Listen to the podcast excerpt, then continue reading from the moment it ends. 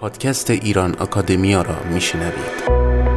نخستین اکادمی فارسی زبان آنلاین علوم انسانی و اجتماعی فراتر از مرزهای جغرافیایی تحصیل بدون سانسور تحصیل رایگان فرصتهای برابر هوای تازه.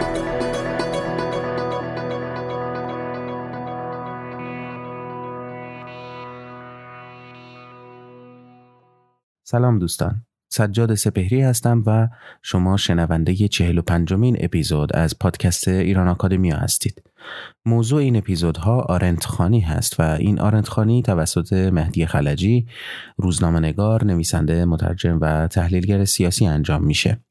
این مجموعه از اپیزود 44 م آغاز شده و در اون اپیزود هم من توضیحات مفصلتری راجع به آرنت و موضوع این اپیزودها دادم که می‌تونید در دقایق اولیه اپیزود 44 م یعنی اپیزود قبلی اونها رو بشنوید. بخش دوم یا جلسه دوم آرنت خانی رو در این اپیزود با هم میشنویم.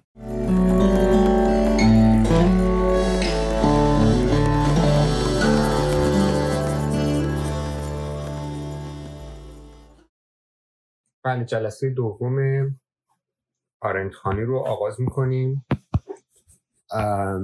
همونطور که در جلسه اول گفتیم مبنای این گفتگوها رو بر روی کتاب وعده سیاست گذاشتیم که مجموعی است از جستارهایی که آرنت قرار بود برای نوشتن دو کتاب دیگه ازشون استفاده بکنه ولی اون دو کتاب طرحش ناتمام و ناکام موند و در نتیجه بعد از مرگ آرنت این جستارها هر کدوم به طور جداگانه و جای مختلف منتشر شد.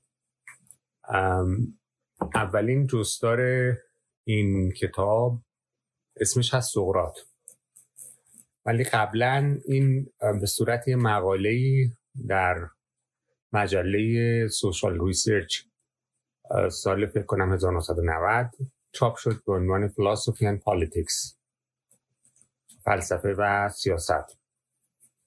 الان با یه سری تغییراتی که آقای کوهن داده که ویراستار به اصطلاح صاحب هیئت عضو هیئت امنای میراث آرنت هست.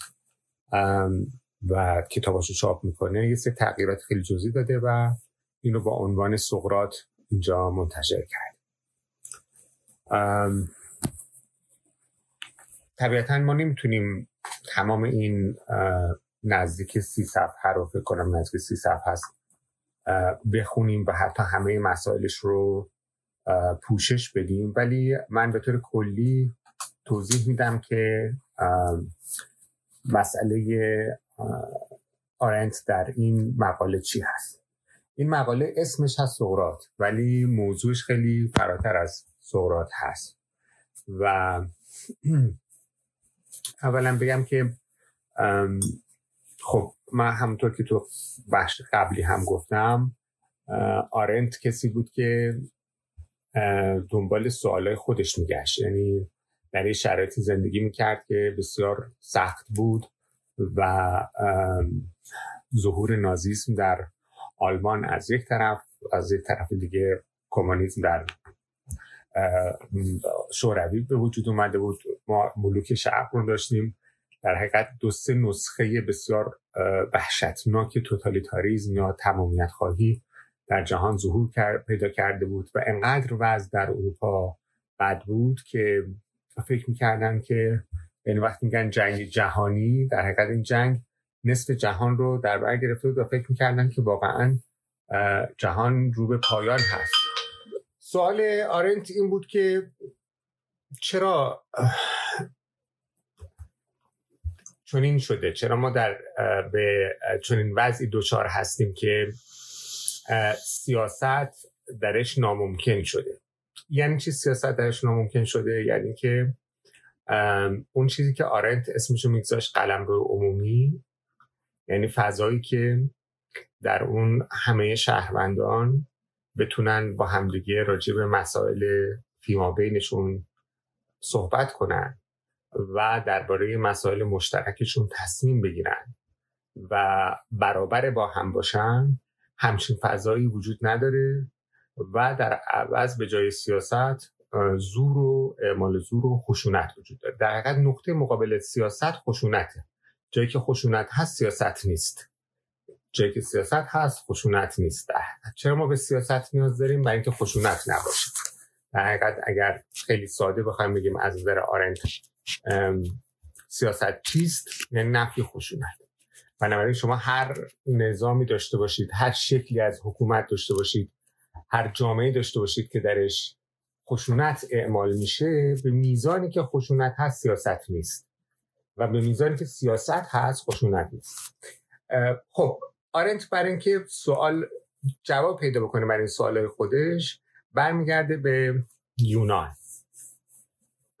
حالا می‌دونید که آلمانی تو فلسفه آلمان خیلی برگشت بازگشت به یونان خیلی سنت مهمیه. یعنی نیچه برمیگرده به یونان استاد آرنت که هایدگر هست.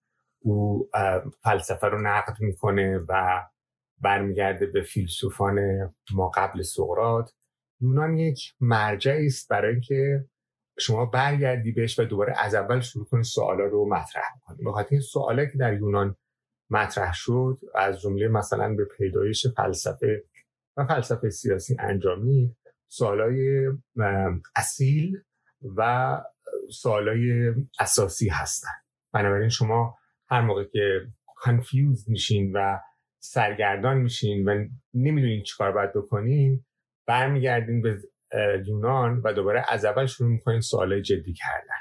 شما وقتی که افلاتون رو می‌خونین پر از پرسش های اصیل هست. زیبایی چیست؟ عدالت چیست؟ سیاست چیست؟ تمام این سوالایی که شما می‌تونید شما دوباره از اول مطرح کنید و دوباره بپرسید. وقتی که در یک هزار توی آدم گم میشه در یک آشفتگی قرار می‌گیره بنابراین یک نقطه, نقطه آغاز هست. ولی در نظر داشته باشیم که وقتی که ما میگیم یونان یونان یک ویژگی یعنی ویژگی خیلی زیادی داره. یعنی یک نمونه منحصر به فرد در تاریخ بشری هست.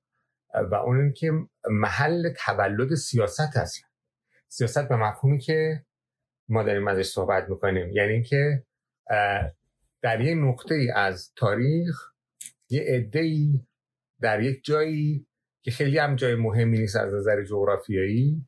و می‌دونیم که یونان خیلی پستی و بلندی داره. بنابراین تکه تکه بوده. مثل لس آنجلس که مثلا تاون های مختلف هست و اینا. اینم دولت شهره که از همدیگه جدا بودن. یکی اون بر کوه بوده یکی این بر کوه بوده. یک منطقه که از نظر جغرافیایی ناهموار هست و دولت شهرهای متعددی درش بوده در یه دوره از تاریخ یعنی حدود پنج قرن پیش از میلاد اینها به این نتیجه می‌رسن که شما بدون اینکه بخواید زور اعمال بکنین می‌تونین جامعه رو اداره بکنین. این خیلی نتیجه مهمیه. و در حقیقت شما به جای زور به جای خشونت می‌تونین از کلام استفاده کنید یعنی با زبان با سخن گفتن می‌تونید جامعه رو اداره بکنین و در حقیقت متوسل به زور نشین. این چیزی بود که در جاهای دیگه در اون زمان در دنیا وجود نداشت. سیاست به این مفهوم در یونان متولد شد و در حقیقت با استقرار دموکراسی در این در دولت شهر آتن. یک سوال دارم. این پرسویشنی که توی این مقاله آره، بهش می‌رسه؟ آره، به اون می‌رسه. خب این دموکراسی نزدیک حدود خب می‌دونید که این دموکراسی هم با جنگ ایران و ایرانی ها و یونانی ها و پیروزی یونانی ها به وجود اومد. یعنی اگر ایرانی ها در اون جنگ پیروز شده بودن اصلا تاریخ به سمت دیگه نه سیاستی وجود داشت احتمالا نه دموکراسی نه هیچی. و آره نه فلسفه آره. و, و خیلی هم خیلی هم جالبه. یعنی اون جنگ ایران و یونان یک اتفاق خیلی استثنایی در تاریخ بشر. به خاطر اینکه حالا نمی‌خوام وارد اون بحث باشیم در اون جنگ در جنگ سلامیس یونانی ها یک عده بسیار کمی بودند ولی لشکر خشایارشا لشکر بسیار عظیمی بود. و لشکر خشایارشا از سالها قبل به خاطر اینکه اینها یک جای کوچیکی زندگی می‌کردن و از نظر اقتصادی هم در سطح پایین تری بودن خشایارشا میترسید که لشکرکشی کنه اونجا بعد اونجا آزوقه نباشه. از سالها قبل انبارهای آزوقه در حوالی راه درست کرده بودن در میان راه که در حقیقت اینا بتونن دوام بیارن چند مدتی که اونجا می‌خوان بجنگن. و با لشکر عظیم و با تجهیزات عظیم میان حمله می‌کنن و نتیجه این که شهر رو به آتیش می‌کشن و یونانی ها آتنی ها مثل بسیاری از دولت شهر دیگه مجبور میشن که شهر رو رها کنن. اما اون سردار بزرگ یونان یک استراتژی جدید به نظرش می‌رسه و اون استراتژی حمله از دریاست. در حقیقت جنگ دریایی رو یونانی ها ابداع کردن. و ایرانی ها اصلا بلد نبودن جنگ دریایی رو. و با حمله که از دریا اینا کردن یعنی شهر خالی کردن و بعد رفتن از دریا حمله کردن و ایرانی ها رو شکست دادن. حالا نکته جالب همین هست که در اگر بخوایم راجع آتن بخونیم یک کتابی هست من کریستیان مایر که یکی از بزرگترین تاریخ, نگر... تاریخ نگاران دوران کلاسیک هست یعنی یونان و روم. یک کتابی داره به نام آتن. که من حالا معرفیش کردم توی وبسایتی به زودی احتمالا منتشر بشه. کتاب قدرت قدیمیه. ولی کتاب مهمه. نشون میده که چجوری یونانی ها در اون جنگ پیروز شدن. میگه فقط این نبود که فرمانده یه حرفی بزنه و بعد بقیه مردم گوش بدن. بلکه فرمانده دستور نمی‌داد. فرمانده با مردم حرف می‌زد و مردم رو قانع می‌کرد. این پرسویشن یعنی چیزی بود که به وجود اومد. یعنی تو اون جنگ به وجود اومد. انقدر مردم به یه نوع بلوغی رسیده بودن که با فرمانده گفتگو می‌کردن. و بعد این استراتژی تا حالا آزموده نشده بود. یعنی جنگ از دریا برای شکست دشمنه به این بزرگی و بسیار ریسکی بود. خیلی مخاطرآمیز بود. اینکه مردم تن دادن به همچین استراتژی و حاضر شدن که بجنگن و با نیرو خیلی کمی که داشتن به مساف ایرانی ها برن این به خاطر این بود که قانع شده بودن. به خاطر اینکه اون فرمانده تونسته بود اینا رو اقناع بکنه. و این یک اتفاق بزرگی در تاریخ بشری بود. اینکه شما مدیران یک جامعه بتونن با اقناع شهروندان جامعه رو اداره بکنن. وقتی این persuasion که محصول rhetoric هست. یعنی محصول سخن گفتن. یعنی persuasion با rhetoric با حرف زدن شما اقناع بکنید. این شد بنیاد سیاست. سیاست اینجوری متولد شد. سیاست متولد شد با حرف زدن و اقناع کردن. این قبل از بود. این اینو قبل از بله خواستگاهش تخواستگاهش اون جنگ بین ایران و جنگ بین ایران و یونان در اون نقطه عطفه. و بعد بعد دموکراسی اینجوری متولد میشه. دموکراسی بعد از جنگ ایران و یونان متولد میشه و نزدیک یک قرن تداوم پیدا می‌کنه کمتر از یک قرن. ولی بعد این دموکراسی با بحران مواجه میشه. و در حقیقت در همون دوران هست که سقراط هست افلاتون هست و بعد ارسطو هست.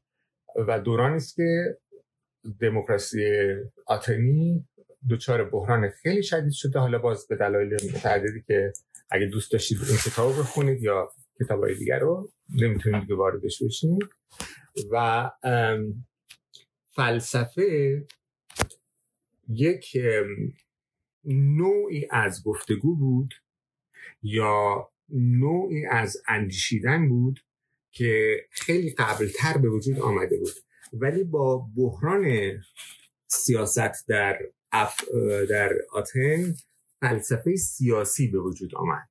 یعنی افلاتون اولین فیلسوف یونان نیست بلکه اولین فیلسوف سیاسی یونان هست. افلاتون افلاتون کسی است که حالا ما وقتی میگیم افلاتون خب به اصطلاح این بحث خیلی مفصلی است بین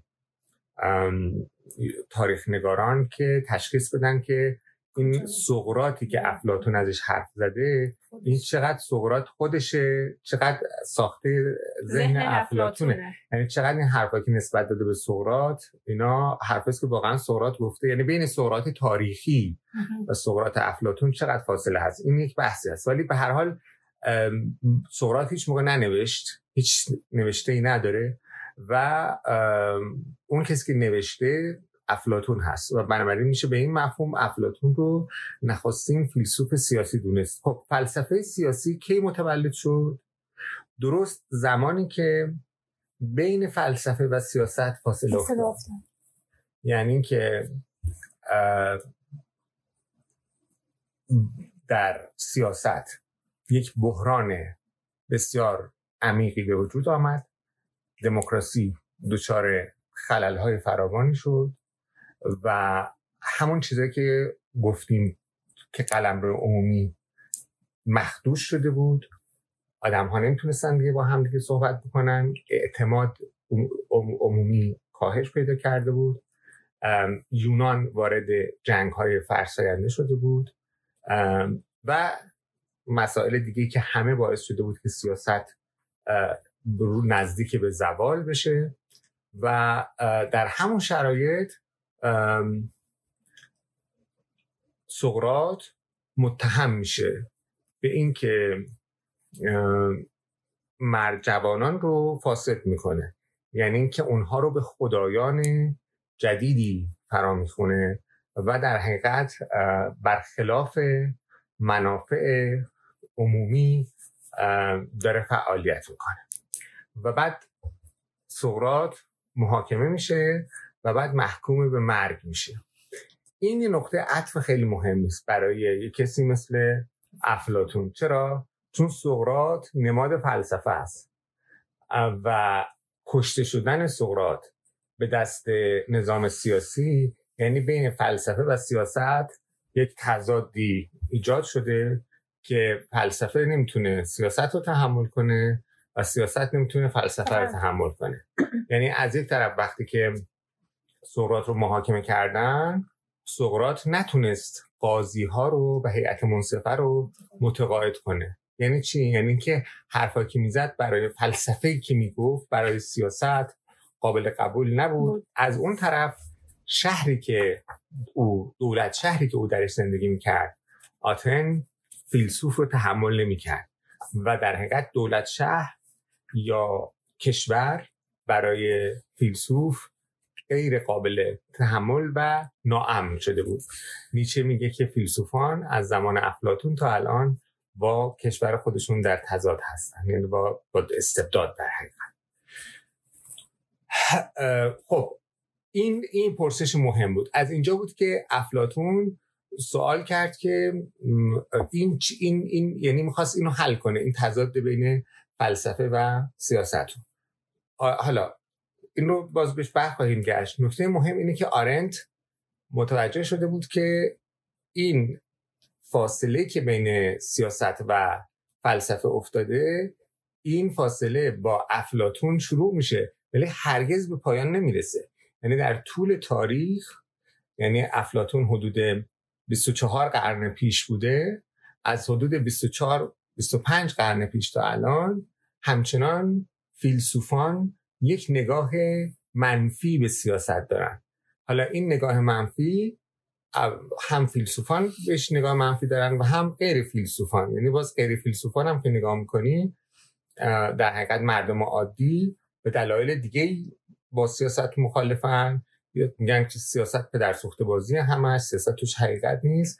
ولی اگر نگاه بکنین واقعیتش اینه که منشأ اصلیش هم نگاه فلسفی است. در حقیقت این بدبینی فلسفی منشأ اصلی بدبینی به سیاسته که سیاست جایی که منافع عمومی مردم معتقدن منافع عمومی درش رایت نمیشه. یه مش مثلا پدر سوخته مملکت رو اداره می‌کنن نمی‌دونم ذهنهای مردم رو منیپولیت می‌کنن دستکاری می‌کنن شستشوی مغزی میدن. تمام این حرفا که ما الان می‌زنیم اینا 24 قرنه که بشر داره می‌زنه. و در حقیقت بدبینی داره به سیاست. و آرنت میگه این بدبینی به سیاست باعث شد که مردم خردمندان اندیشمندان فیلسوفان اینا همه از سیاست کنار بکشن و در نتیجه ما با یک بعضی دچار بشیم که فاجعه های انسانی بزرگی که الان مثلا در قرن بیستم آرنت شاهدش بود و همچنان حالا به شکل دیگه وجود داره. خواستگاه این بدبینی از فیلسوفان یونان برمیگرد از, از, افلاتون از اون زمان میاد. از اون زمان در حقیقت ایجاد میشه و به خاطر اینکه حالا مثلا ایرانی ها و اینا که تصوری از سیاست نداشتن در حقیقت یونانی های تجربه از سیاست داشتن که وقتی از دستش دادن این پروبلماتیک شد. ولی برای ملت های دیگه این مسئله اصلا وجود نداشت. مسئله سیاست وجود نداشت. می‌دونین که سیاست در زبان فارسی هم به معنی تنبیه کردن. آره قدیم گفتن سیاست کردن یعنی تنبیه کردن. ما سیاست به مفهوم یونانی که خب نداریم هیچ جای دیگه. این سیاست یعنی خوشونه آره این در حقیقت سیاست یعنی خشونت ولی سیاست یونانی در حقیقت در نقطه مقابل خشونت قرار بود. و همین دلیل هست که در این بخش بخش اول آرنت برای اینکه رابطه فلسفه و سیاست رو بررسی بکنه در حقیقت سقرات رو در مرکز توجه قرار میده. به خاطر همونطور که گفتیم سقرات نماد اون تنشی است که بین فلسفه و سیاست ایجاد میشه مرگ سقرات و محاکمه سقرات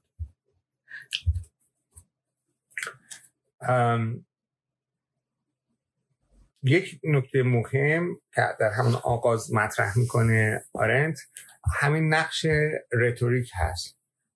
حالا رتوریک به فارسی یا سخنوری ترجمه می‌کنن یا خطابه ولی خب شاید خطابه نزدیکترین معادل باشه به این. ترجمه بسیار خوب یعنی مهمترین کتابی که اولین کتابی که تقریبا در این زمینه یک فیلسوف نوشت کتاب رساله خطابه ارسطو هست که به فارسی هم ترجمه بسیار خوبی آقای اسماعیل سعادت ازش کرده. وقتی که شما خطاب ارسطو رو می‌خونید متوجه میشین که در حقیقت خطاب ارسطو یک رساله در باب همونقدر یک رساله در, در باب زبان هست که در مورد سیاسته. یعنی در حقیقت رتوریک یک صنعت یک فن یک صناعت یک روشی هست در سخن گفتن که شما سیاست میبرزید با او. با او سیاست برزیده میشه. به خاطر همین سخنوری یک کار سیاسی بود. هم یک کار سیاسی بود یعنی کار سیاست مداران بود هم یه روش سیاسی بود. چرا؟ چون از راه سخنوری بود که شما می‌تونستین شهروندان رو قانع بکنین پرسوید بکنین اقناعشون بکنین متقاعد بکنین به اینکه یک کاری رو انجام بدن. این پرسویشن بنیاد سیاست قرار گرفت. و سخن گفتن. به خاطر همین یه رابطه وجود داره بین گفتار و سیاست در فلسفه یونان. و همینطور در حقیقت ارتباطی هست بین سیاست و لوگوس. لوگوس به مفهوم حالا هم عقل هست هم به مفهوم نطق هست. قوه ناطقه و قوه عاقله و به مفهوم گفتار انتقادی هم هست. گفتار انتقادی. بین سیاست و گفتار انتقادی ارتباط مستقیم وجود داره. بین سیاست و در حقیقت نقد ارتباط مستقیم وجود داره. خب بخش دو کتابم دقیقا در مورد همین چیزی که شما دارین میگی صحبت کرده. خب. میگه they consider the Athenians. They considered rhetoric the art of persuasion the highest the truly political art. بله. عالی ترین نوع هنر سیاسی بوده. حالا اینو توجه کنید که این اصطلاح هنر سیاسی پولیتیکال آرت اصطلاح مهمیه. چون برای یونانی ها سیاست هنر, بود. چرا؟ چون سخنبری هنره. سخنبری هنره. این خیلی هنره که شما بتونین از بهترین الفاظ در مناسب ترین شرایط برای متقاعد کردن یک شخص دیگه ای که هم سطح شماست نه اینکه شما بالاتر از اون هستی هم سطح شماست بتونی استفاده بکنید قلم روی عمومی قلم است که شهروندان با هم سخن میگن و همگر قانع می‌کنن و در حقیقت به جای اینکه از زور استفاده کنن از راه کلام استفاده می‌کنن. بنابراین سیاست هنره. پولیتیکا یعنی یونانی ها بودن که متوجه شدن میشه هنر سیاست داشت. در حقیقت اونا ابداع کننده هنر سیاست هست خب. پس این آقای سقرات ناکام ماند در اینکه قاضی ها رو و هیئت منصفه رو متقاعد کنه به اینکه او گناهکار نیست و سزای او مرگ نیست. بعد وقتی که گفته حکم مرگش صادر شد و قرار شد که با شوکران خودش رو بکشه دوستانش گفتن ما ترتیبی میدیم و شاگردانش که تو فرار کنی و از مرگ رهایی پیدا بکنی. سقراط گفت که نه من من به مسلحت می‌دونم که بمانم و مجازات بشم و کشته بشم. مرگ رو انتخاب کرد. و افلاتون می‌پرسه که نه تنها سقراط نتونست قاضیان رو متقاعد بکنه که شاگرده خودش هم نتونست متقاعد بکنه. و در حقیقت اینجا بود که خلل ایجاد شد. اقناع کردن ناممکن شده بود. چه اتفاقی افتاده بود که پرسویشن یا اقناع کردن دیگه ممکن نبود. چه اتفاقی افتاد که فیلسوف نمی‌تونست کسی رو قانع بکنه؟ نمی‌تونست قاضی رو قانع بکنه نمی‌تونست شاگرده خودش قانع کنه. اینجا بود اون خللی که به وجود آمده بود.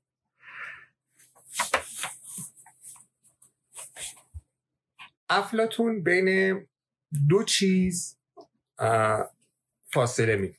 این فاصله یک فاصله خیلی مهم است بین در حقیقت اونچه که به یونانی میگن دوکسا و اونچه که میگن اپیستم. دوکسا یعنی دیدگاه نظر عقیده. من نظرم راجع به فلان مسئله اینه این نظر ممکنه درست باشه ممکنه درست نباشه. و بعد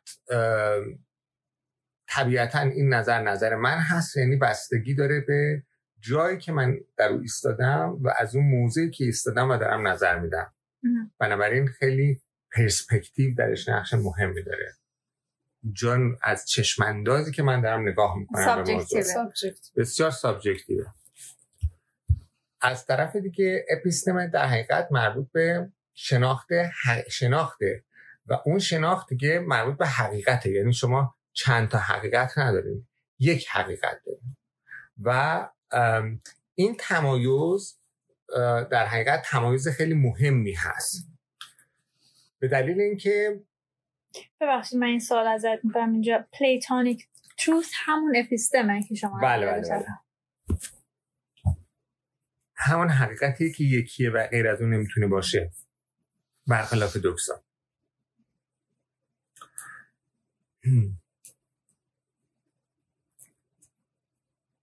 میگه که سوفیست ها کسانی بودن که این قدرت رو داشتن که به هر شیوه در حقیقت نه حقیقت رو که دکسای خودشون رو جا بندازن و حقیقت جلوه بدن. ها؟ یعنی سوفیست ها یا سوفستایی ها کسانی بودن که شغل اکثرشون وکالت بود. یعنی می‌تونستن شما شما چیه مشکلت؟ وکیل شما میشه میره در دادگاه و چنان خوب از شما دفاع می‌کنه که قاضی رو متقاعد می‌کنه به نفع شما حکم بده. در حقیقت حقیقت براش مهم نبود. اونچه که براش مهم بود این بود که اون دکسا یک دکسا در حقیقت رو بتونه جا بندازه و متقاعد کنه مخاطب رو به اون. این در حقیقت آغاز بحران بود.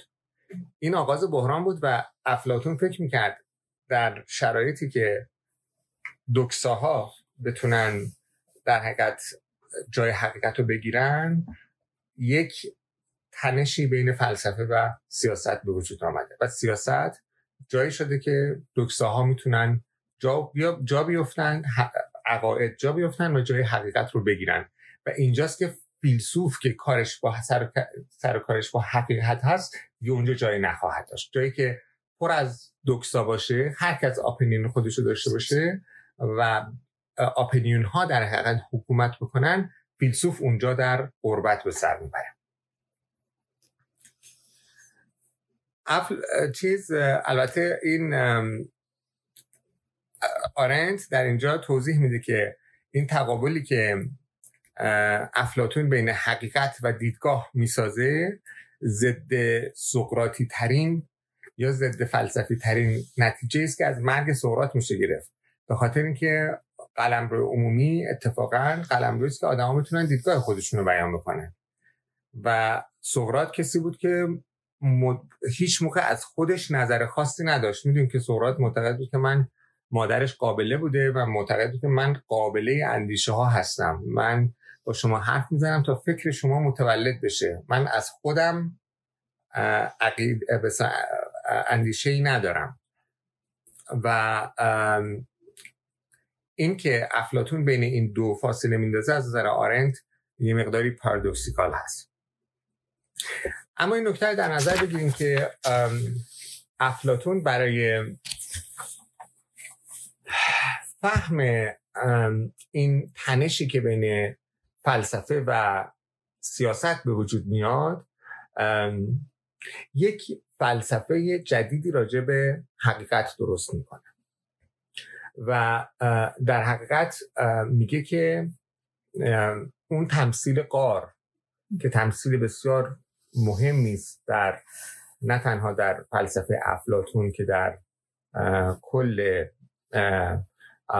فلسفه و هر بحثی که ما راجع به حقیقت بکنیم و خب خیلی در طول تاریخ به شکلهای مختلف از این تمثیل استفاده شده و تمثیل حقیقت به مسابقه نور. یعنی نور بودن حقیقت. خب توی کتاب هفتم جمهوری افلاتون با این تمثیل آغاز میشه که فرض کنید یک باری رو که یک عدهای در او هستن و به زنجیر کشیده شدن و اینها روبروی دیوارن و پشت به دهانه قار دارن و یک آتشی هست و در برابر این آتش سری مجسمه ها هست. اینها حرکت این مجسمه ها رو سایه این مجسمه ها رو روی دیوار می‌بینن و این رو حقیقت میپندارن و فکر می‌کنن این اونچه که بر روی تصویری که بر روی دیوار قار می‌بینن این حقیقت این حقیقت اون قار نشینانی است که پاشون زنجیر به قار و توان بیرون رفتن ندارن. یکی از اینها که نماد فیلسوف هست از این قار بیرون میره و در بیرون می‌بینه که نه این در حقیقت این سایه بیش نیست و در حقیقت اونجا نور هست و در پرتو اون نور حقیقت واقعی رو کشف می‌کنه و میاد به, به درون قار و به اونها میگه که حقیقت چی هست. این تنشی است که بین نور و تاریکی بین فضای درون, درون قار و بیرون قار بین کسی که حقیقت رو کشف کرده و کسی که حقیقت رو سایه به سایه از حقیقت دسترسی داره این تنش رو این تمثیل قار نشون میده. افلاتون در حقیقت میگه که حقیقت از دسترس ما خارج هست. چیزی نیست که ما بهش دسترسی داشته باشیم. اصلا توی عالم دیگری است. یه عالم دیگری است این حقیقت چیه اون عالم؟ عالمی است که بهش میگن عالم ایده ها ایده یعنی چی؟ یعنی که شما هر چیزی که تصور کنید یعنی مثلا فرض کنید کوه ها؟ کوهی که ما می‌بینیم. درخت نمی‌دونم حیوانات اسب مثلا سگ. یک نمونه عالی عالی ترین نمونه این در یه جهان دیگه وجود داره. یعنی یه جهانی هست که تشکیل شده از بهترین نمونه های هر چیزی که اون بهترین نمونه نمونه رو بهش میگن مثال اون چیز ایده اون چیز ایده اون جهان ایده هاست. و اون حقیقت اینا همه در حقیقت یه رونوشتی از اون حقیقتن. یک پرتوی از اون حقیقتن این درختی که ما می‌بینیم یک پرتوی از اون درخت حقیقی. میر فندرسکی یک فیلسوف عصر صفوی یه قصیده داره که میگه که چرخ با این اختران نقض و خوش و زیباستی صورتی در زیر دارد آنچه در بالاستی. صورت زیرین اگر با نردبان معرفت بر رود بالا همان با اصل خود یکتاستی. هر چیزی اینجا یک صورتی داره در اون بالا و اون در حقیقت حقیقته. و این نکته خیلی جالبه که شما می‌بینید که متافیزیک افلاتون یه متافیزیکی است که کاملا در خدمت فلسفه سیاسیشه. ما معمولا وقتی که فلسفه می‌خونیم ما فکر می‌کنیم که متافیزیکیه که مثلا بحث خیلی انتظایی راجع به هستی و خب خیلی کسایی که دوست دارن می‌دونن هستی چیه و نمی‌دونم اینجور چیزا. یه مشاهده مثلا بیکار یا مثلا برای آره یا برای به اصطلاح تمرین ذهنی میرن سراغ متافیزیک. در حالی که تولد متافیزیک بر, بر اساس یک نیاز سیاسی هست و برای توضیح سیاست هست. یعنی در حقیقت اساس فل... به عبارت دیگه اساس فلسفه فلسفه سیاسیه. اساس فلسفه فلسفه سیاسی و اون چیزی که واداشت یونانی ها رو به اینکه سراغ فلسفه سیاسی سراغ فلسفه برن سیاست بود. یعنی سیاست بنیاد هستی آدمی است به عبارت دیگه اگر بخوایم نتیجه بگیریم از با نگاه یونانی سیاست مرکز تمامی تفکرهای تفکرها و فعالیت انسانی است. به خاطر همین هست که نقش مرکزی بازی می‌کنه در فلسفه. خب.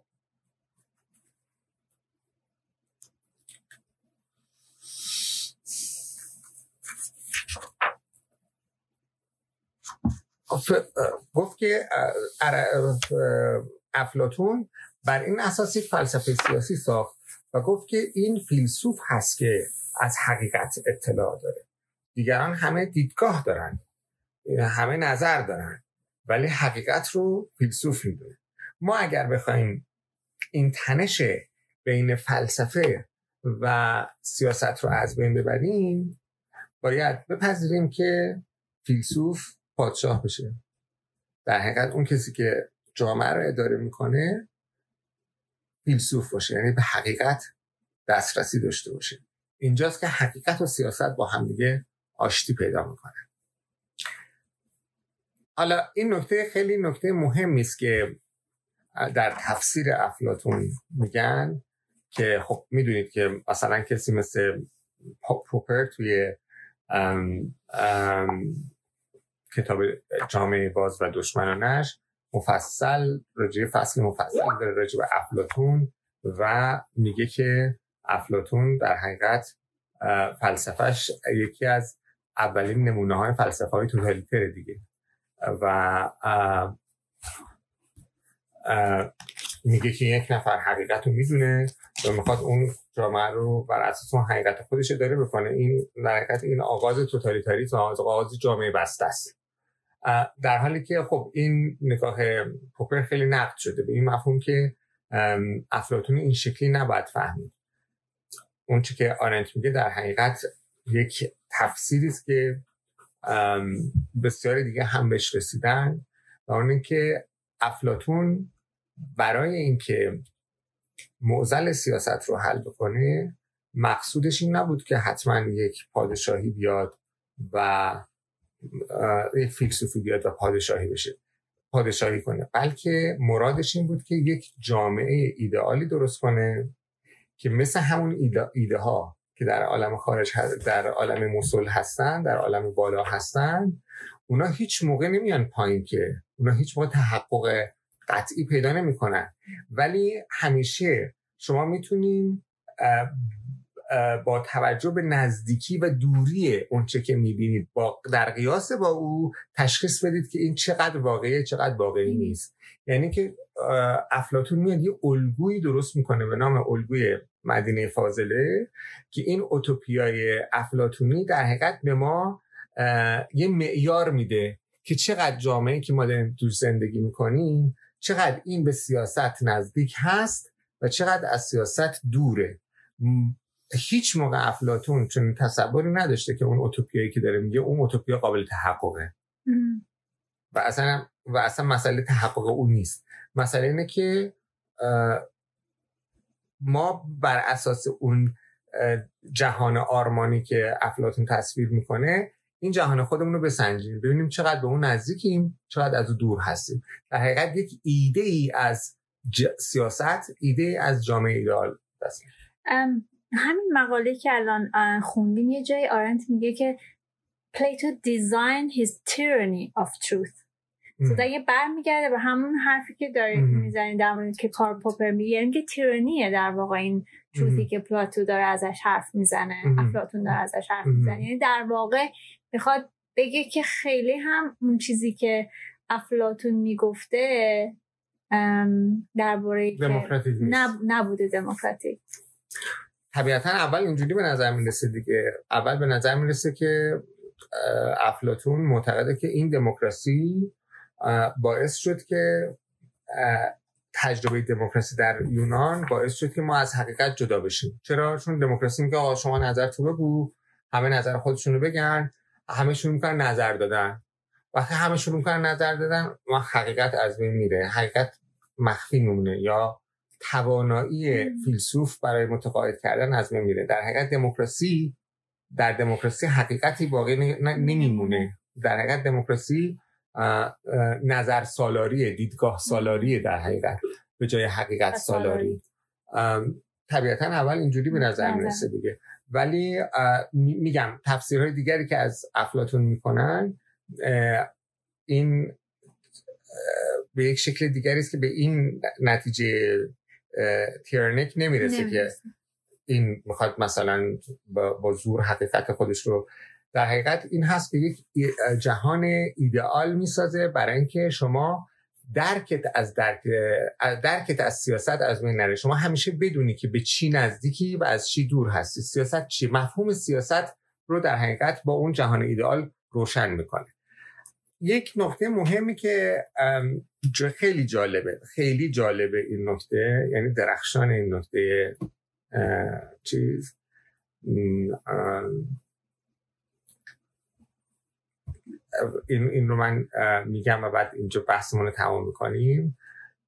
راجع به همین نقش رتوریک و نقش به صحبت کردن در سیاست هست. می‌دونین که اینکه تناقض ممکن نیست.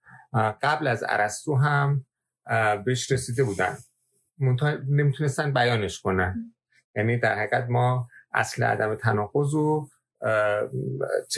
به صورت بیان نشده ای بهش رسیده بودن فیلسوفان یونان ولی اولین کسی که این رو بیان کرد ارسطو بود. ارسطو اومد گفت که تو کتاب متافیزیکش میگه که شما نمیشه نمیشه یک چیزی هم باشه و هم نباشه. هم درست باشه و هم غلط باشه. بنابراین تناقض ناممکنه. اصل عدم تناقض میشه اساس اندیشیدن. اساس فلسفیدن. شما وقتی که میخوایی بیاندیشی باید حواست باشه که در نظر داشته باشه که نمی‌تونی هم اعتقاد داشته باشه که این اینجوری هست و این اینجوری نیست. الان شب هست و شب نیست. این نمیشه اینا ما هم سازگار نیست. این اصل عدم تناقض میشه شالوده اندیشیدن. میگه که برای اولین بار بود که یونانی ها به این یعنی این یونانی ها بودن که برای اولین بار به این نتیجه رسیدن که اصل عدم تناقض نه فقط یه اصل فلسفی که یک اصل سیاسی هم هست. به این مفهوم که شما یک انسان همیشه با خودش در حال صحبت کردن. یعنی one in two هست. ها؟ یک نفر آره یک نفر هست در دو نفر. شما مدام داری با خودت داری صحبت می‌کنی. و میگه که دو تا آموزه مهم بود که سقرات در حقیقت بهش توجه می‌کرد. یکی خودت را بشناس بود یکی اینکه آدم بهتره با تمام دنیا مخالف باشه تا اینکه با خودش مخالف باشه. به چه مفهوم؟ به این مفهوم که شما وقتی که با خودت صحبت می‌کنی باید با خودت به توافق برسی. نمیشه یک طرف تو بگی که این درسته یه طرف تو بگی این درست نیست. در حقیقت یونانی ها بودن که مفهوم وجدان اخلاقی رو کشف کردن. مفهوم به اصطلاح کانشس رو کشف کردن.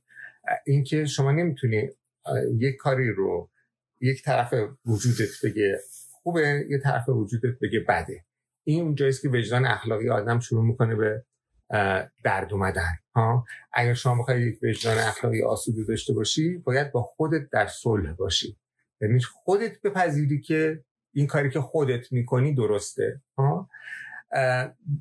این اصل عدم تناقض میشه یک اصل اخلاقی اولا و یک اصل سیاسی ثانیا. یعنی شما هر بخوای ببینید چه چیزی درسته چه چیزی غلطه باید به خودت رجوع بکنی ببینید چگونه است. و همین که این الگوس برای صحبت کردن با جامعه. یعنی با جامعه هم شما در حقیقت وارد یه دیالوگی میشین که این ادامه دیالوگی است که شما در درون خودتون با خودتون دارید. این دیالوگ در حقیقت ادامه اون دیالوگی که شما با بیرون دارید. بنابراین انسان هیچ موقع تنها نیست به مفهوم اینکه به اصطلاح یک یک موجود یکی باشه و در حقیقت هیچ سخنی نباشه. تا انسان هست سخن هست. حالا میگه شما وقتی که به محض که با دیگری زمانی این دیالوگ درونی متوقف میشه که با دیگری حرف بزنی. یعنی این دیالوگ به پیونده به دیالوگ دیگه ای وقتی با حرف نمی‌زنی شما خود با خودت حرف می‌زنی. یعنی مدام شما در حال صحبت کردن هستی. حالا یا با خودت یا با دیگری. این که اصل عدم تناقض از فلسفه و از متافیزیک میاد به اخلاق و سیاست بسیار بسیار نکته درخشانی است و نتایج خیلی زیادی هم داره. یه جایی مطرح می‌کنه که میگه he who knows how to live with himself is fit to live with others. منظورش اینه که اونایی که نمی‌تونن با خودشون کنار بیان یا با خودشون زندگی کنن فیت نیستن برای اینکه در جامعه اگر نتونی با خودت زندگی کنی نمی‌تونی با دیگران زندگی, کنی. یعنی اگر تو یه کاری کردی که نتونستی این رو برای خودت توجیه کنی. اگر یه کاری کردی که برای خودت قابل قبول نبود چطور توقع داری برای دیگران قابل قبول باشه؟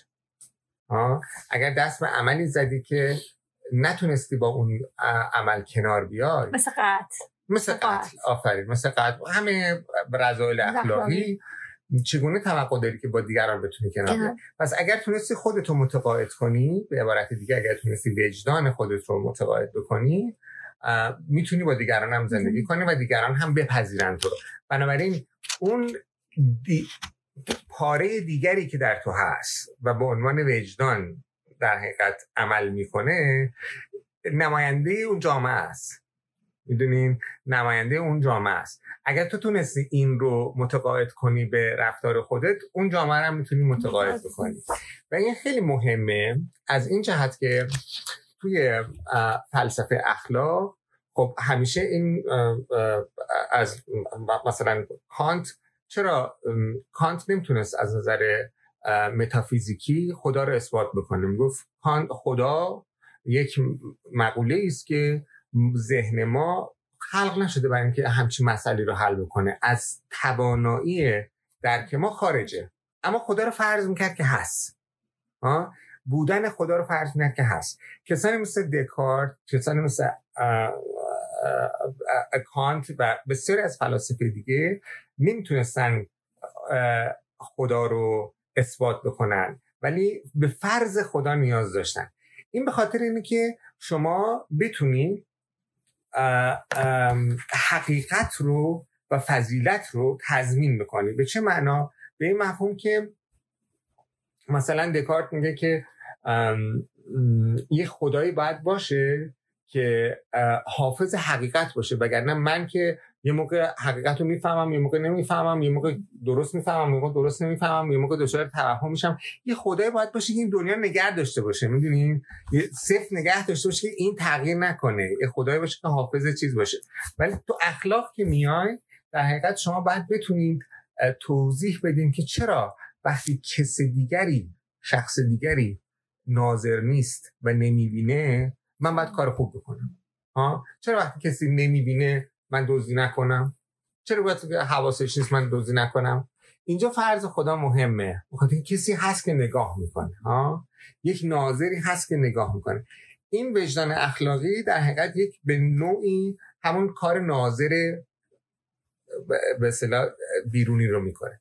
کسی که داره نگاه می‌کنه. بنابراین شما باید به فضیلت عمل بکنین و باید از رزیلت اجتناب بکنین حتی اگر کسی نیست که شما رو می‌بینه. چرا؟ به خاطر اینکه یک ناظری وجود داره به نام وجدان اخلاقی یا حالا خدا که او کارش اینه که وقتی هیچ کس نمی‌بینه او می‌بینه.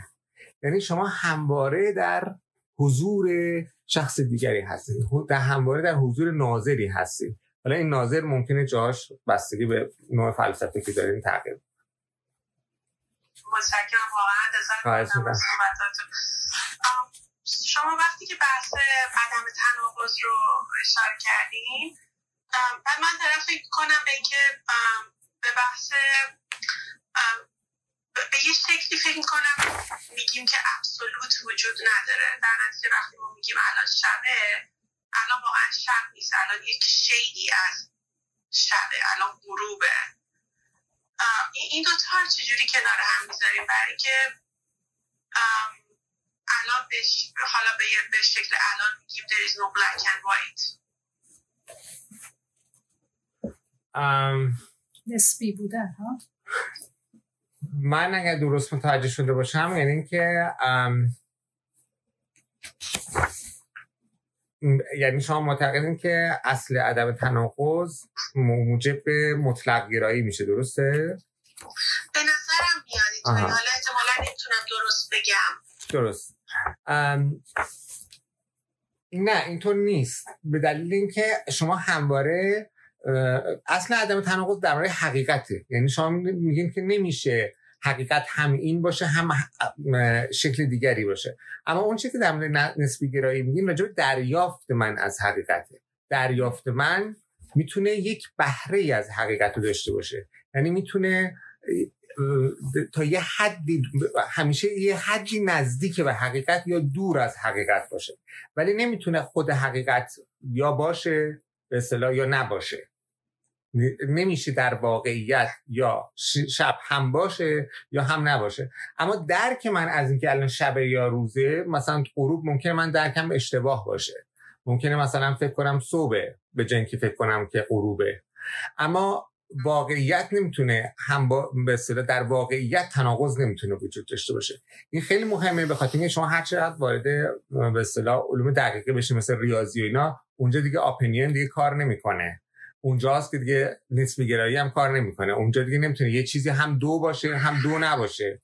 نه دیگه دو, دو گفت که دو دو تا میشه چهار تا دیگه. مثلا گفت به نفر گفته بودن که دو دو, تا, دو, دو تا چند تا میشه؟ گفته بود میشه 20 تا. باباش گفته بود که با 20 تا نمیشه میشه پنج فوقش میشه 5 تا. 20 تا دیگه نمیشه. اونجا جاییست که شما دیگه نمی‌تونین بگین که این نظر منه یا نظر شما. در نظرها و در دیدگاه ها می‌تونن نزدیک به حقیقت یا دور از حقیقت باشن می‌تونن بهره داشته باشن نزدیک حقیقت یا بهرهشون کم باشه یا زیاد باشه. اما نمی‌تونن که خود حقیقت نمی‌تونه تناقض رو تحمل بکنه. یک نکته بله در حقیقت می‌خوام بگیم که خود حقیقت اون ابسولوته. اون بله بله. دقیقا.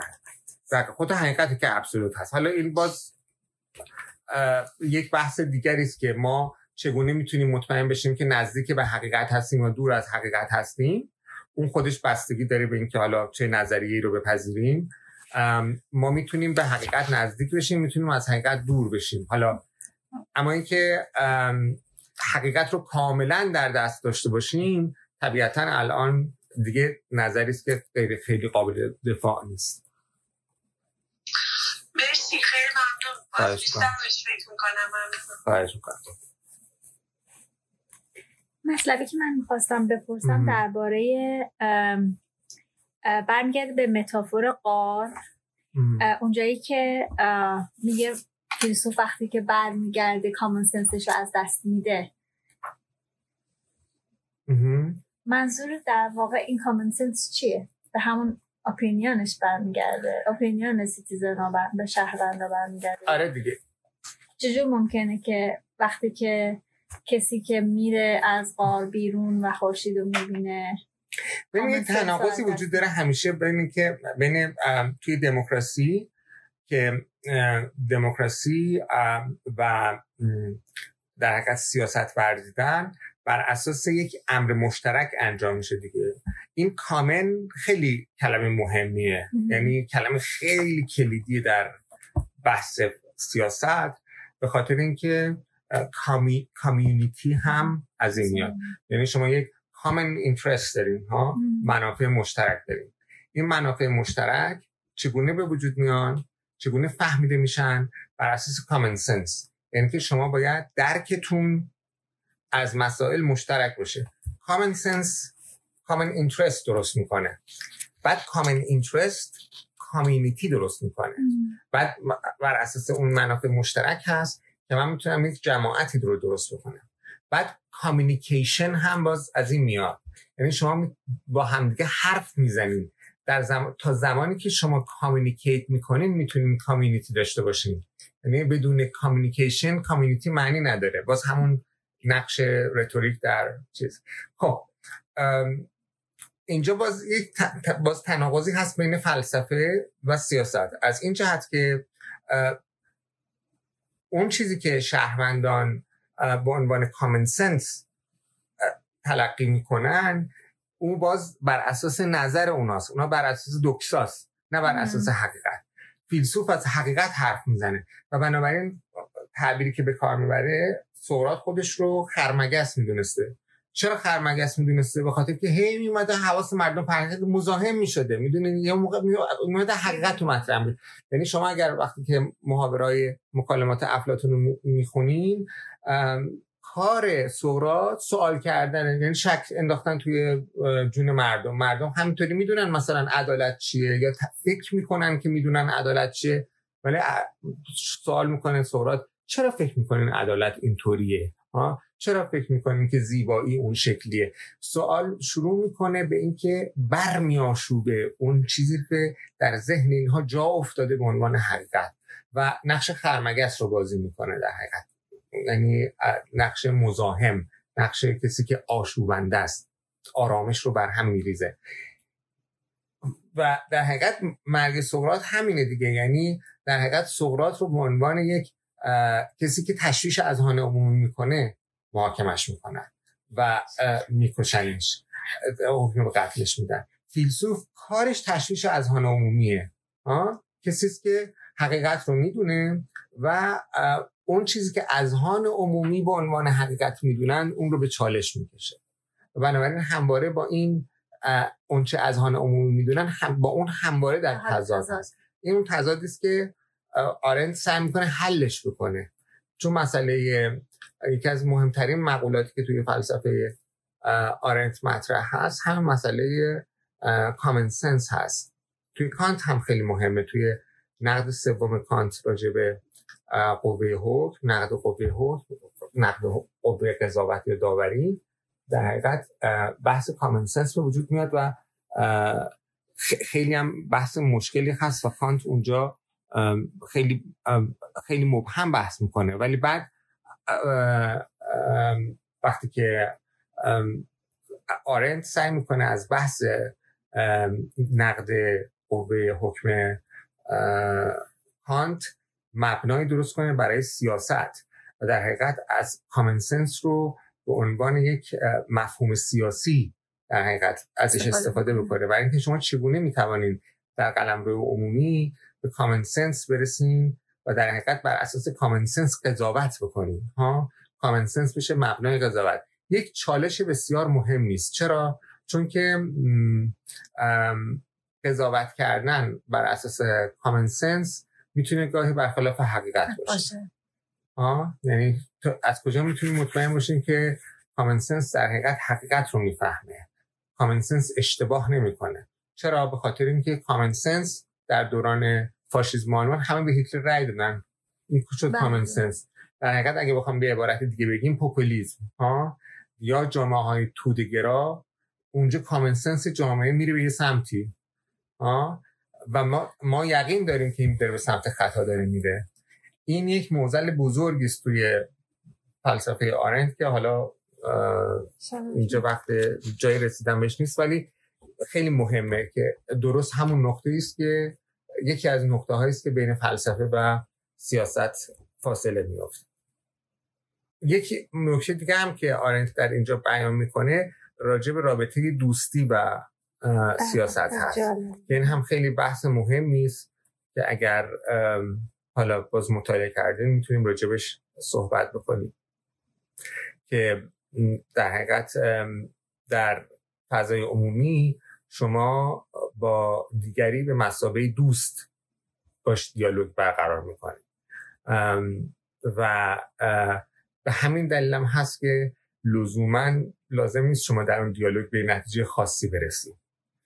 چون که شما در رابطتون با دوست نمی‌خواین بهش قلبه پیدا بکنید. این رابطه رابطه خاصیه.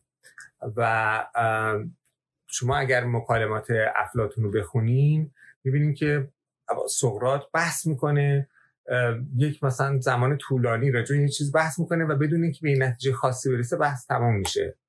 بخاطر اینکه اصلا هدف این نیست که به نتیجه خاصی رسیده بشه.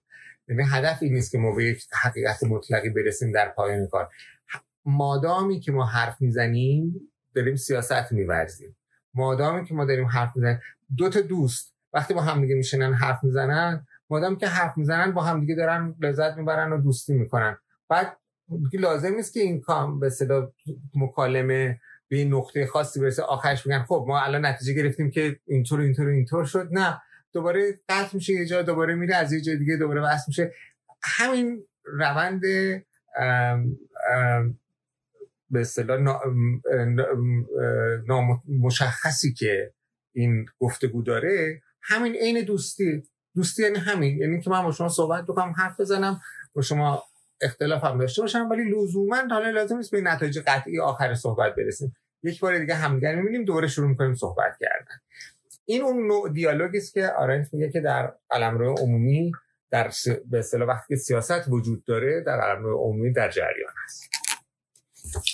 وقتی یه چیزی میگه درباره ارتباطش با جاستس که اول میگه که justice is the bond for the community بعد میگه که friendship is higher than بله. justice. بله. اینو چجور شما اینترپریت می‌کنید؟ بگذارید من بیارم اون قسمت رو میگه که community is what friendship achieves من دارم به ترجمه خودم نگاه آه میکنم اوکی ببخشید خب بخون بخون بعد همونو. میگه که Aristotle concludes that it is friendship and not justice that appears to be the bond of communities. درست For خب. Aristotle, friendship is higher than justice because justice is no longer necessary between friends. درسته ام، جامعه ام، میگه در جماعت در ام، جامعه جامعه سیاسی یا کامیونیتی ام، افراد با همدیگه متفاوتن. افراد با همدیگه یکی نیستن؟ شکل اشکال متفاوتی دارن. از منظرهای متفاوتی هم نظر بدن. هر کسی از جای خودش نظر میده. و از پرسپکتیو خودش و از چشمانداز خودش همه چیز رو می‌بینه برقر... رابطه که بین دو, دو فرد هست بر اساس دوستی است نه بر اساس عدالت به خاطر که همیشه عدالت اقتضا می‌کنه که بذارید من از روی چیزش بخونم یه مطلبی که میگه میگه که. عنصر سیاست در دوستی میگه the political element in friendship اجازه بدید. پس من یه جمله رو بخونم تا شما. پیدا می‌کنی میگه the political element in friendship is that in the truthful dialogue each of the friends can understand the truth inherent in the other's opinion شما در دیالوگ همیشه می‌تونین اون حقیقتی رو که در دیدگاه دیگری نهفته است اونو درک بکنین ام، و یعنی اونو, اونو می‌تونین درک بکنین. و همیشه از پرسپکتیو خودتون هم می‌تونین ببینین. این خیلی مهمه که من و بعد این دوستی هست که به من اجازه میده این کارو بکنم. یعنی این دوستی هست که به من اجازه میده که من خودم رو جای دیگری بگذارم و از منظر او نگاه بکنم. خب؟ خب شما در جهانی اون وقت وجود دارید که دوستی از این جهت مهمه که اون ام، common world. اون جهان مشترک رو می‌تونه بسازه. اینه توجه داشته باشید که کلمه جهان هم توی آرنت به این مفهوم دیگه. وقتی که آرنت میگه که جهان منظورش اون فضای مشترکی است که شما دارین با آدمای دیگه ها؟ worldliness یا بی جهان بودن یا جهان داشتن. کسی که با دیگران فضای مشترکی نداره این در حقیقت بی جهان هست. کسی که با دیگران فضای مشترکی داره جهان در جهان هست. و شما این جهان شما می‌تونه هی تنگتر و فراختر بشه. شما می‌تونید جهان کوچیکی داشته باشین کامیونیتی کوچیکی داشته باشین می‌تونید وسیعتر باشه بنابراین یه چیزی که مدام در انعطاف هست. این جهان مشترک بر اساس دوستی ساخته میشه. چرا؟ چون در دوستی سلطه کسی بر کسی دیگه نیست. این رابطه دوستی رابطه است که درش فرمان روایی وجود نداره. ویژگی این جهان اینه که اگر بخواد مشترک باشه آدما باید درش برابر باشن. یعنی از نظر قدرت داشتن. باید قدرت برابری داشته باشن با هم دیگه که بتونن جهان مشترکی ساخته بشن بین خدایگان و بردگان جهان مشترکی وجود نداره. بین کسانی که به اصطلاح فرمان روا هستن و فرمان پذیر هستن جهان مشترکی وجود نداره. بنابراین ام، این یه نکته است. و نکته دیگه این که شما وقتی که دوست هستید با کسی می توانید خودتون رو جای او بگذارید و از موضع او به حقیقت نگاه بکنید. وقتی که دوست نیستید همچین توانایی ندارین یا همچین انگیزه ندارین یا ام، ام، یه, یه چیزیست که نشدنی است. به اصطلاح empathize کردن؟ empathize کردن برخلاف sympathize کردن sympathize کردن یعنی که شما همدردی بکنید یه نفر مثلا در رنج می‌کشه شما همدردی بکنید با او. اما empathize کردن یعنی که شما بتونین خودتون جای او بگذارید. از موضع او بتونین نگاه بکنین که یک مرحله خیلی بالاتری است از رابطه انسانی. این به دوستی نیاز داره. بنابراین رابطه این, این باز یونانی ها بودن. که رابطه بین دوستی و politics رو کشف کرد. الان توی فلسفه سیاسی رابطه دوستی و سیاست رابطه دوستی و سیاست که بحث بسیار بسیار مفصلی است برای فلسفه سیاسی. منتها کسانی که اولین کسی که کشف کرد این رو یونانی ها بودن و حالا ارسطو به طور خاص که البته ارسطو راجع به دوستیش میگن که یه حرفی ازش نقل می‌کنن که گفته که من اه، افلاطون رو خیلی دوست دارم ولی حقیقت رو بیشتر از افلاطون دوست دارم. ولی این در مورد سیاست نیست در مورد سیاست ورزیدن نیست. در سیاست ورزیدن دوستی یک اصله و بالاتر از عدالت است.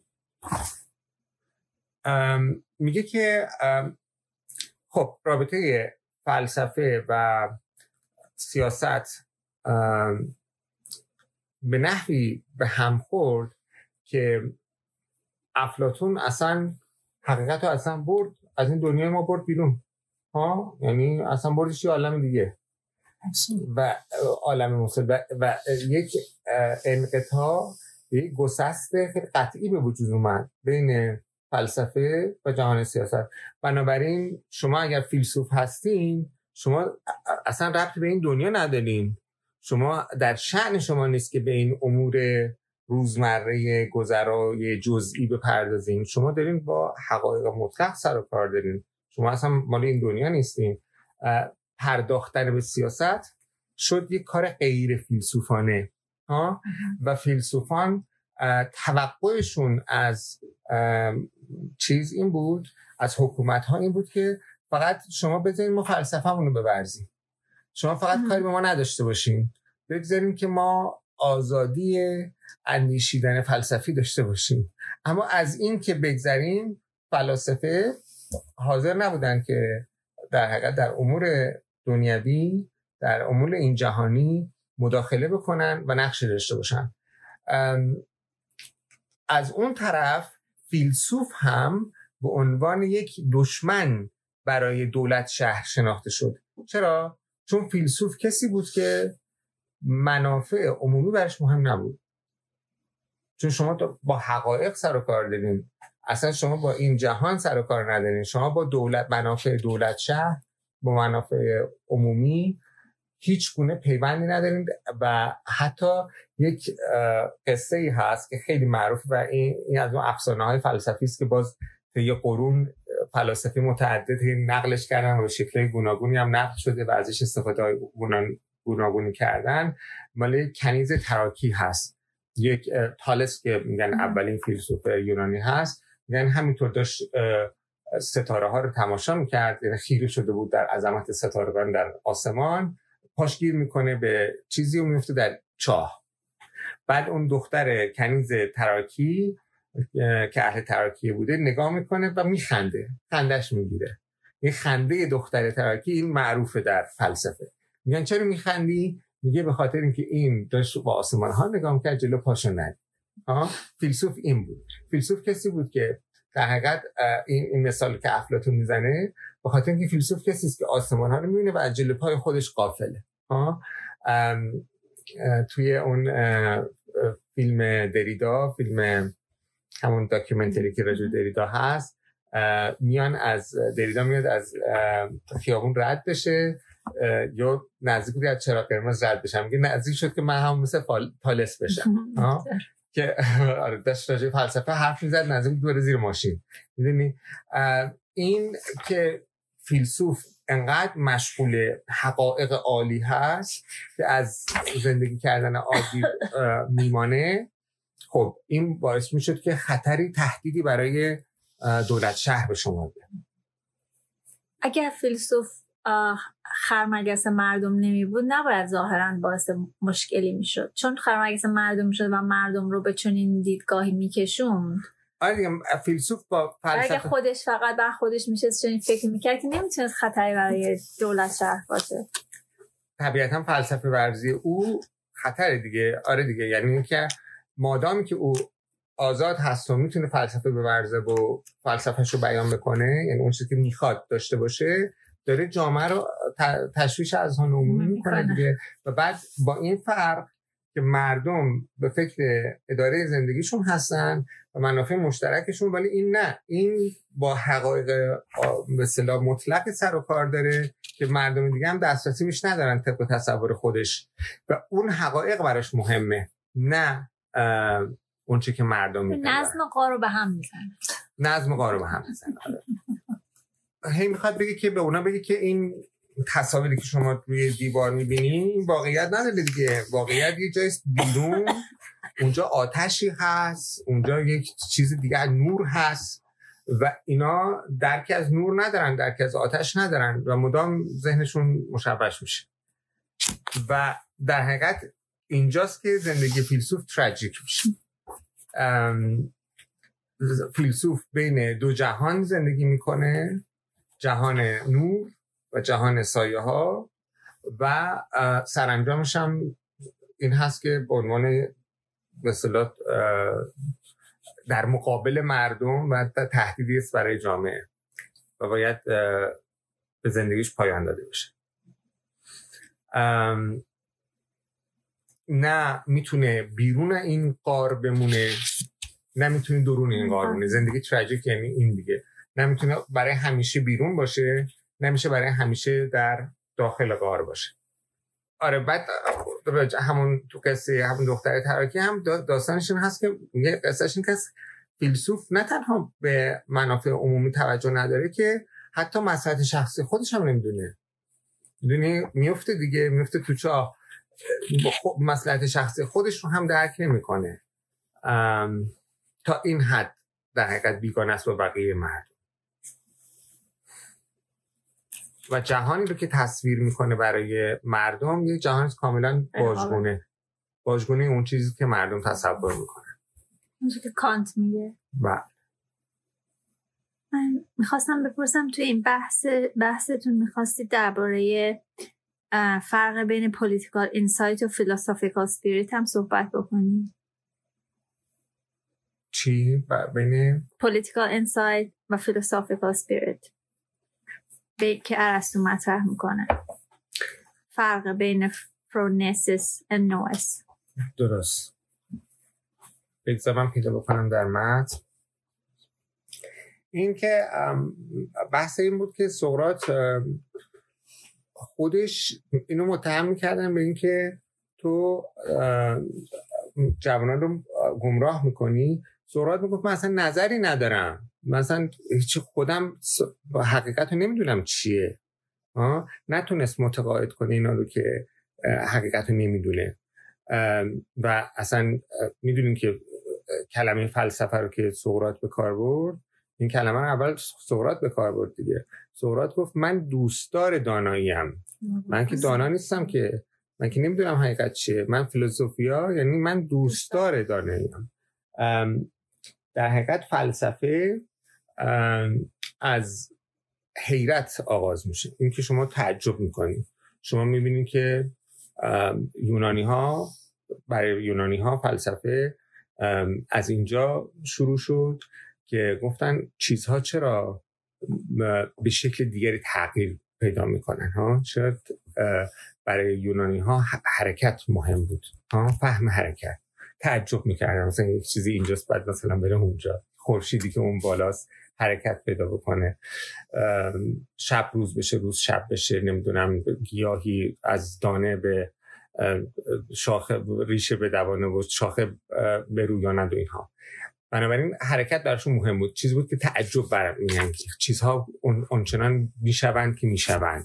چرا این اتفاق میفته چون یونانیا درکی از اینکه چیزا نبودن و بد شدن نداشتن. یعنی خلق از عدم در درک یونانی ها نبود برای یونانیا چیزها همیشه وجود داشتن. همیشه. منتها اتفاقی میافتاد این بود که تغییر می‌کردن.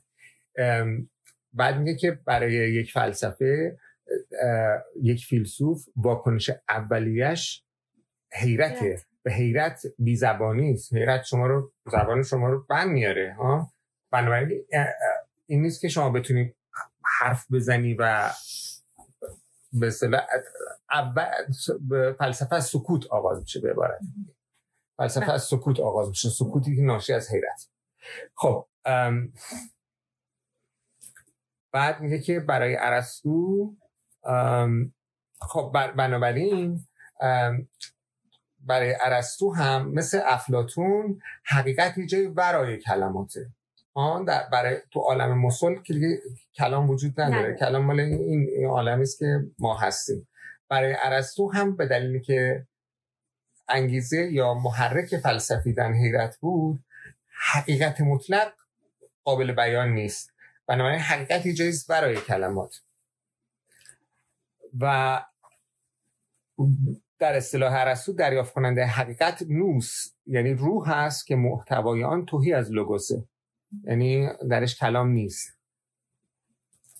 و آره کرکگارد میگه که تجربه ناچیز nothing nothingness تجربه هیچ.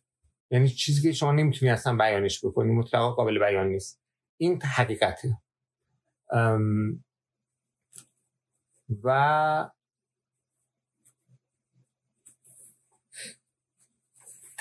فلسفه این به این تجربه برمیگرده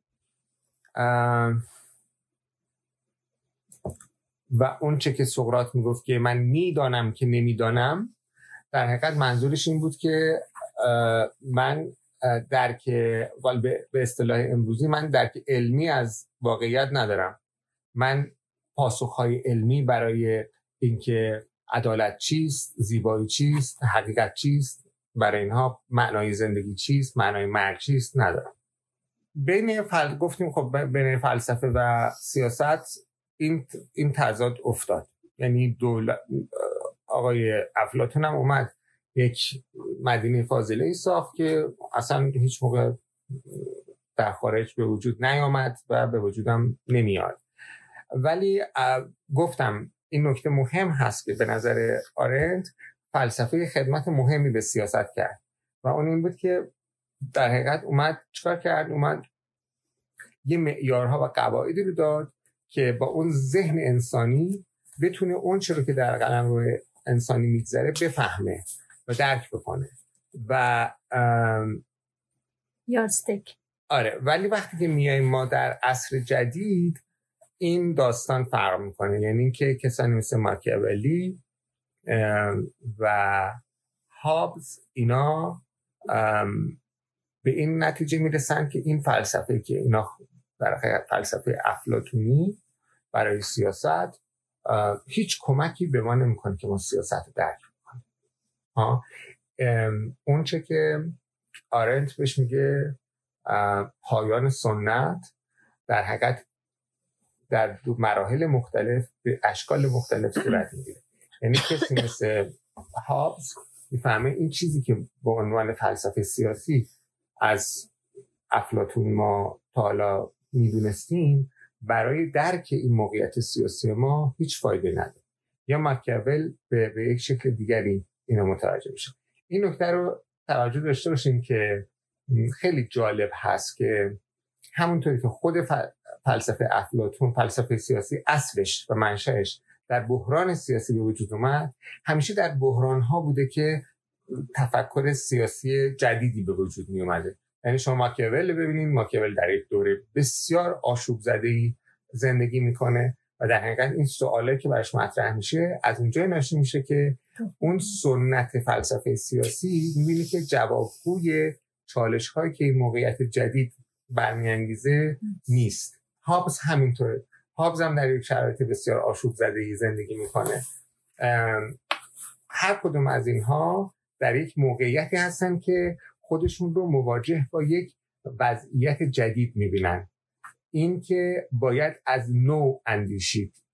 و این سنت فلسفی به درد نمی‌خوره. یعنی جوابگو نیست جواب این وضعیت نمیده. این تکرار میشه. هم ماکیاول این حرف رو می‌زنه که باید از نو فهمید. خب ماکیاول پدر سیاست مفهوم جدید تلقی میشه. هابز این رو می‌فهمه.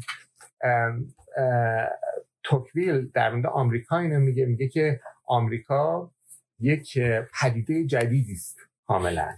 و باید برای او یک علم جدید سیاست تأسیس کرد.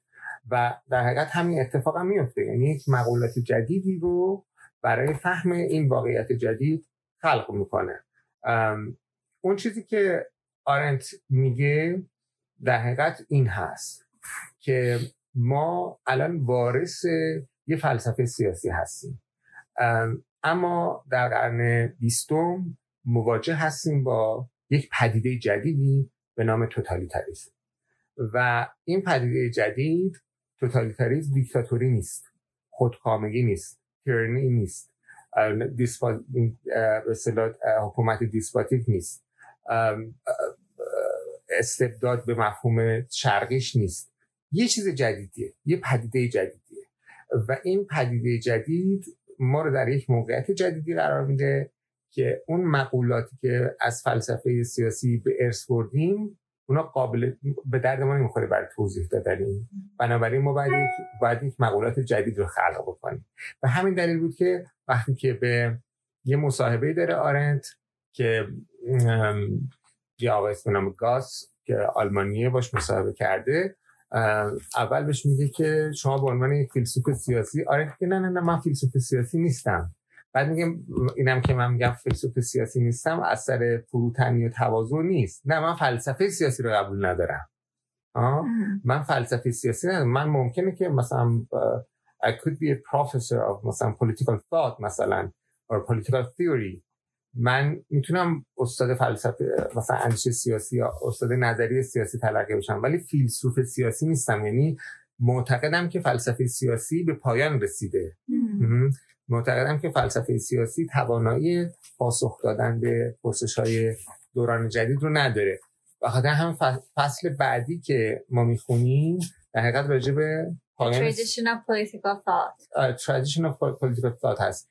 راجع سنت فلسفه سیاسی باز اونم ادامه ادامه همین بحث چیز هست که چرا این سنت فلسفه سیاسی الان برای دنیای ما و برای وضعیت که ما درش هستیم جوابگو نیست. آرنت به عبارت دیگه دنبال این هست که بفهمه که این وضعیت جدید رو چگونه میشه توضیح داد.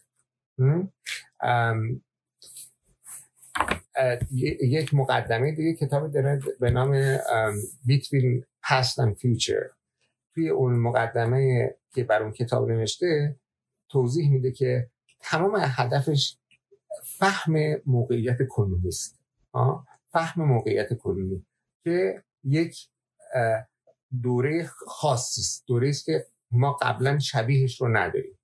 و به همین دلیل هست که سراغ فلسفه سیاسی میره و نقد می‌کنه و اون سنت رو تمام شده فرض می‌کنه خب با همینجا دیگه ما بکنم که تمام کنیم. خیلی ممنون.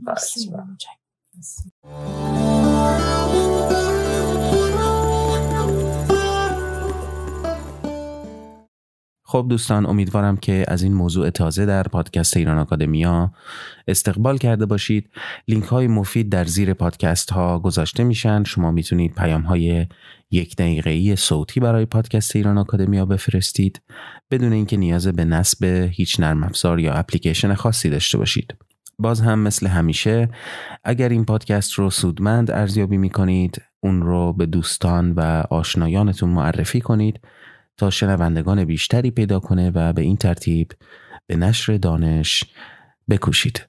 تا دوشنبه دیگر و جلسه دیگری از آرندخانی بدرود.